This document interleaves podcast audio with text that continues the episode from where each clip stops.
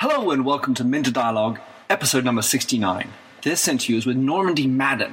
Recorded on my latest trip to Shanghai, this podcast gives us a glimpse into the Chinese digital market.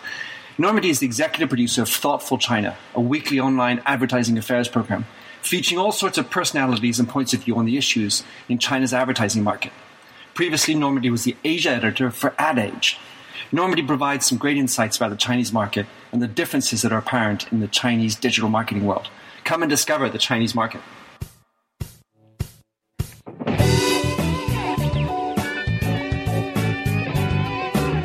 Welcome to the Minter Dialogue Internet Show, where we discuss brand marketing with a focus on all things digital. I am Minter Dial, author of TheMyndset.com. That's T H E M Y N D S E T, where branding gets personal. You'll find the show notes on the blog for the upcoming interview. Let's cut to quick. Enjoy the show. So, it's a, very hot, sweltering day in Shanghai, and I have the pleasure to meet Normandy Madden. Now, the funny thing about Normandy is that um, her last name is Madden, which is also the last name of the last guest on the show, no relation, Krista. Hi, Krista. Anyway, Normandy, tell us uh, who you are and what you do out here.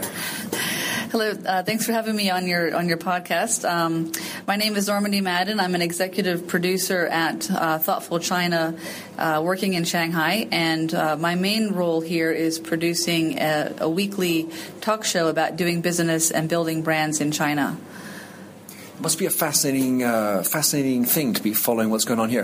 If you had to think of the top top of mind things which are the most uh, exciting to look at in terms of the changes in the landscape here in China, what would be something that comes to mind for you? Uh, the most immediate one is uh, social media. Uh, that's really exploded here in China. Uh, first, it was uh, sites like RenRen, then it's moved into Sina Weibo, and now we're hearing a lot about WeChat. And I'm sure there'll be something else coming out next year that everyone will be talking about. Right, so if, when people who listen to this show, we're all talking social media, so we're used to things like Facebook and Twitter, which are not allowed here in China. What uh, what what are the kind of things because you, you, know both? What are the kinds of things that you see as differences between Sina Weibo, WeChat, RenRen, and uh, what we're used to, Facebook and Twitter? Um, I think one of the main differences between China and other markets is uh, that in other markets there's mass media that has uh, that there's more trust in, and so in China people don't really trust the mass media around them, and so they turn to other people for information and for referrals. And social media has sort of taken over not only in sort of conversations and fun, but areas like e-commerce.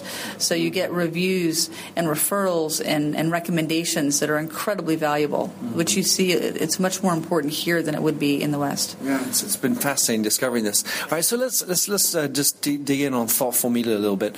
So I know, uh, and maybe you could link back to your past in terms of ad age. Tell us exactly what thoughtful media is doing, and and uh, some of the uh, you know maybe events that you're about to run. Okay. Well, yeah, I was with Ad Age before for 15 years. Uh, the last 13, I was the Asia editor, um, and I was very happy. Obviously, I had that job for a long time.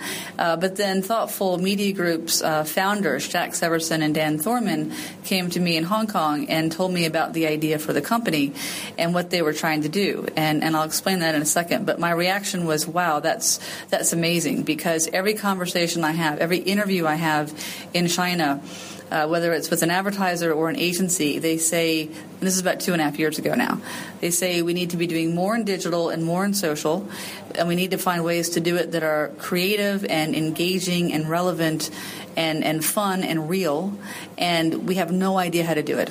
That's what everyone was saying. So we need to find a solution. And the Thoughtful Media Group uh, business model is one of the ways to do that. So I, I, was really quite excited about it when they told me about it. Uh, essentially, we create online video content and we use social media to develop uh, an audience for the content, a following. People who've liked, fan, followed, and subscribed to uh, our, our characters, uh, meaning sort of like television characters, but they're video characters, not animated. And advertisers can license that content, giving them an exclusive uh, communication outlet with these people. And the content is designed to uh, appeal to a target market that matches what the brand's target market is. So it's really designed to to reach the right people.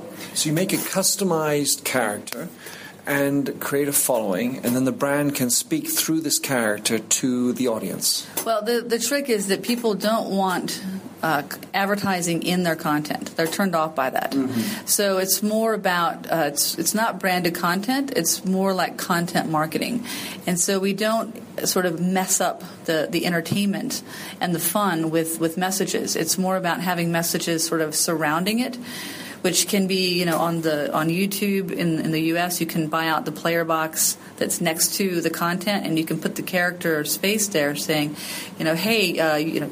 I, people recognize that and, and, and they'll, they'll respond to it. So we have a character, you know, who might appeal to like preteen girls, and then you can have an ad uh, next to her with this character's face saying, you know, hey, uh, Coty has new lip gloss out. You know, click here for a free sample. Mm-hmm. And the click through rates for when people recognize someone that they consider a friend, even though they know these are characters and right. not real people, it's dramatically higher. The average uh, banner ad click through rate would be below 1%. But when see people see a face that they know and a friend, it goes, you know, between 6%, 8%, even higher. Wow. So that's what you, you, guys. So you guys are doing this in the states as well as in China. Can you give us an example of a brand and a character that's been created in China and make us understand a little bit the world uh, that it looks like? Okay. Well, one of our clients here is Ford. We've been working with them for a couple of years now, and uh, to market the Ford Focus in China and to to, to attract uh, new car buyers, they realized that these potential consumers are going to be you know 25 to 35. They're young adults, middle class, but you know aspiring upper upper class. That's the average Ford Focus consumer, and they're in, in China. In China and they're interested in pop culture and celebrity. So we've created a show for Ford uh, featuring uh, two characters, a star and then his, his funny little sidekick. And they drive around Shanghai in a Ford Focus, and they uh, they do interviews with celebrities, and we get KOLs and, and celebrities of various types on the show. And then when when those when those episodes run featuring those people, they promote them to their own community. So we're constantly expanding the community through all the KOLs we have. So we're reaching uh, you know quite a quite a lot of people who are potential Ford car buyers, and it works very well. We we've we can track that that there are uh, cars that have been sold that, that can be traced back to the show and the content and the uh-huh. affection people have for it. All right. So um, firstly, on the 25 to 35 year olds, are we talking mostly female or male? Is there a, uh, a breakdown on that? Um, I think it's it's more couples, and, and you have to yeah, and the families are often involved in the purchase. Uh, that makes sense. All right, because in China, we you know in the states anyway, we're used to saying that in the social media, largely majority women, fifty-seven percent on Twitter, maybe fifty-two percent or three on Facebook, and so on. Do you have any? Because uh, we social so big here and dominant. Is there a feeling that I mean, because I haven't seen any statistics that it's more one sex than the other here?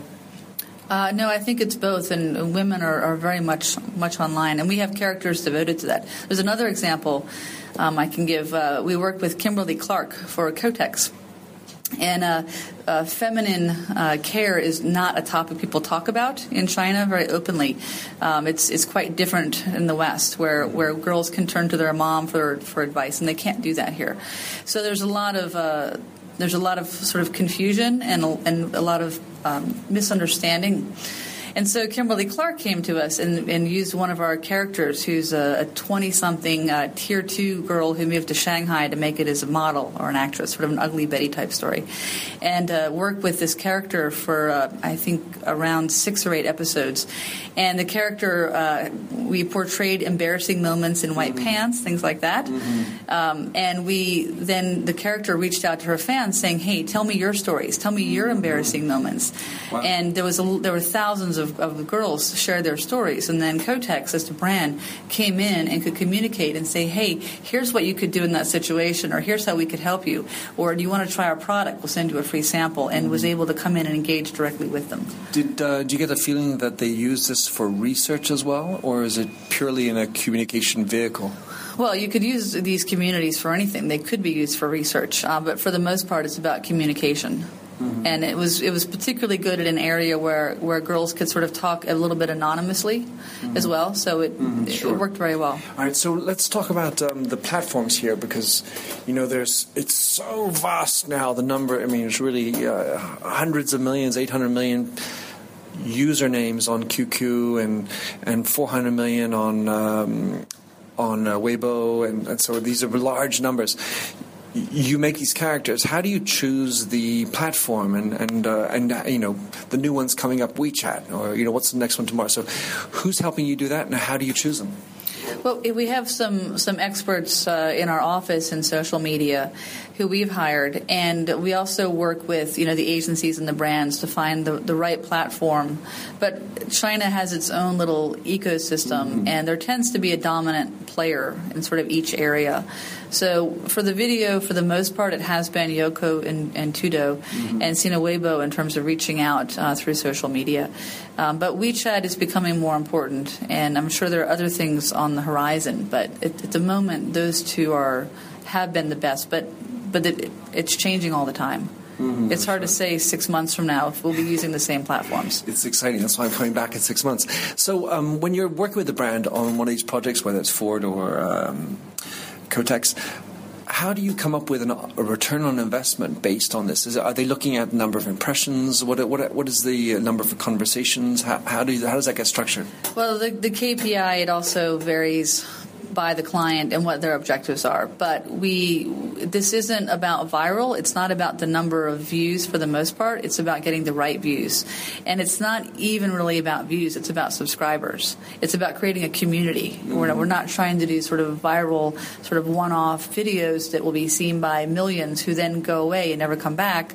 And also, if they're not the right people for the brand, I mean, for uh, for for Kotex, you know, obviously they don't want to reach some 70 year old grandma in tier four. That's mm-hmm. not who mm-hmm. their target market is. Right, just so. a quick explanation: What are these tier one, two, three, four you're talking about? Uh, most marketers divide China into uh, a number of tiers, usually five, sometimes six. It, it depends by company, but the the idea is that a, a tier one tier one is Shanghai, Beijing, and Guangzhou.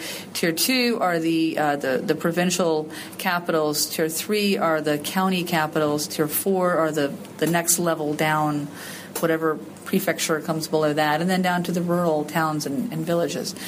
Um, and the idea is that is that a white collar worker in Guangzhou, for example, would have more in common with one in Shanghai in a similar type of job than that Guangzhou person would have with, say, a farmer in Dongguan an hour away. Right. So it's not done by geography or by region. It's more done by the city tier, mm-hmm. based on sophistication, awareness to brands, um, education, income. There's a lot of factors there, but. All right, so um, I know you're about to go off and make a presentation to uh, the folks at Ogilvy. Um, wanted to uh, ask you one last question, and I'm coming back for it. So uh, tell us about the um, the event you're preparing in, in November with AdAge. Okay, so uh, on November 7th, we're bringing the second year of AdAge's Women to Watch to China. We, we started this last year. Um, it's a franchise that Ad Age have had in the U.S. since 1997. It's been very successful, um, and I was involved with that when I worked for Ad Age. And uh, so they have a joint venture with Thoughtful to bring Women to Watch to China and this will be the second year, and it's honoring uh, roughly 15 to 20 women each year.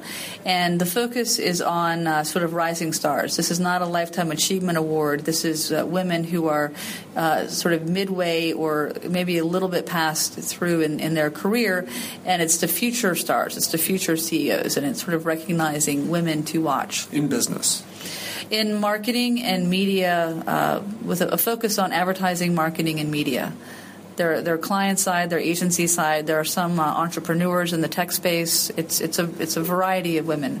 And is it open uh, for you know for people to come, or how does it work? Uh, people can buy uh, seats or, or tables. Uh, last year we sold out the event, and I, I hope we'll sell out this year. Uh, tables are on sale. Um, how, do get, how, do you get, um, tickets?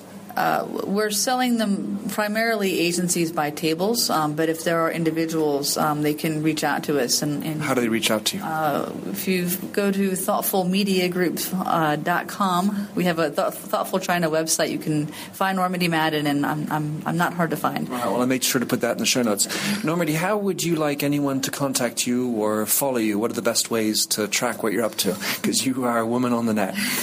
um, I do uh, have to work across both platforms. So I'm on WeChat and Sina Weibo, and I'm also on Twitter and Facebook. Uh, on Twitter, I'm at Normandy Madden. So that's probably the easiest way for most people to find me. That's for sure. All right, Normandy, great to have you on the show. Thanks for doing it, and uh, good luck with uh, at least uh, what's going on this evening with the Ogilvy folks, and then uh, with the rest and getting Thoughtful Meat China on the map there. Okay, thank you very much. Thanks for having listened to this recording of the Minter Dialogue Internet Show. You'll find the show notes on themyndset.com, where you can also sign up for my weekly newsletter at forward slash subscribe. If you like the show, please rate it in iTunes and don't forget to click the handy Facebook like button or to tweet it out. In the meantime, please come join the conversation at The Myndset or catch me on Twitter at MDIAL. Happy trails.